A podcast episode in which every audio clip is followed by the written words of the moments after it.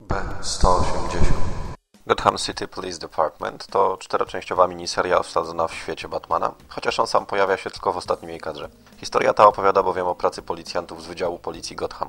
Chuck Dixon udowadnia nam, że potrafi mieć lepsze chwile niż wspomniany poprzednio The Chalice.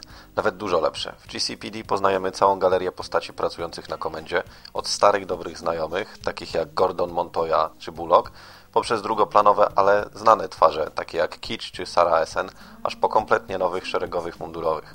Jest to duże wyzwanie dla scenarzysty, bo każda z tych postaci ma własny wątek. W partnerskich parach prowadzą osobne sprawy, zaplątane i zaskakujące, ale zmagają się także z życiem codziennym, stresem i własnymi problemami.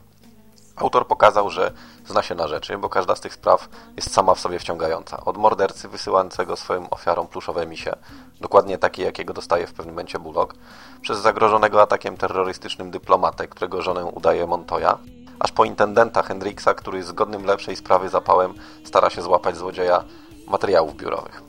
Nixon zabiera nas też w obszary, które w regularnych przygodach Batmana odwiedzamy rzadko, w życie prywatne bohaterów. Bullock zmagający się z policyjnym psychologiem, winny brutalnego aresztowania. Sung, policjant Fatum, którego partnerzy giną jak muchy. Jest w tym scenariuszu potencjał, jak w dobrze skonstruowanym serialu telewizyjnym. Kiedy trzeba, trzyma w napięciu, kiedy trzeba, wywołuje uśmiech, a gdy jest na to pora, jest także trochę patosu, melodramatu i zamyślenia. Za oprawę graficzną serii odpowiada Jim Aparo. Nigdy nie przepadałem za jego obłą kreską, ale to jest wyjątek.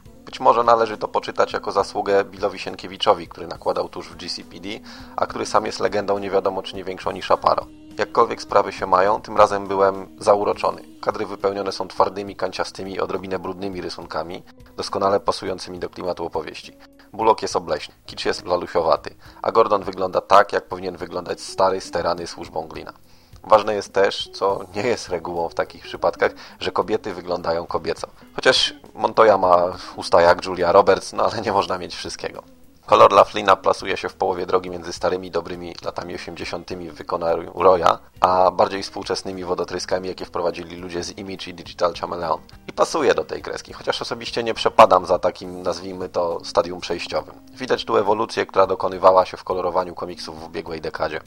Podsumowując, Gotham City Police Department to doskonała historia zapewniająca nam tło codziennych zmagań Mrocznego Rycerza. Poznajemy lepiej środowisko, w jakim przyszło mu działać i ludzi, z jakimi przyszło mu współpracować. A poza tym, jeżeli ktoś, tak jak ja, darzy sympatią Gordona i resztę poczciwych glin ze szkaradnego budynku komendy w centrum miasta, to na pewno nie pożałuje, że się z tą serią zapoznał. Warto, naprawdę warto, bo to dobra, ciężko odrobiona robota, tym bardziej, że Dixon i Aparo pokazali tu klasę. Śmiem twierdzić, o poziom wyżej niż zwykle. Pozdrawiam. Godaj.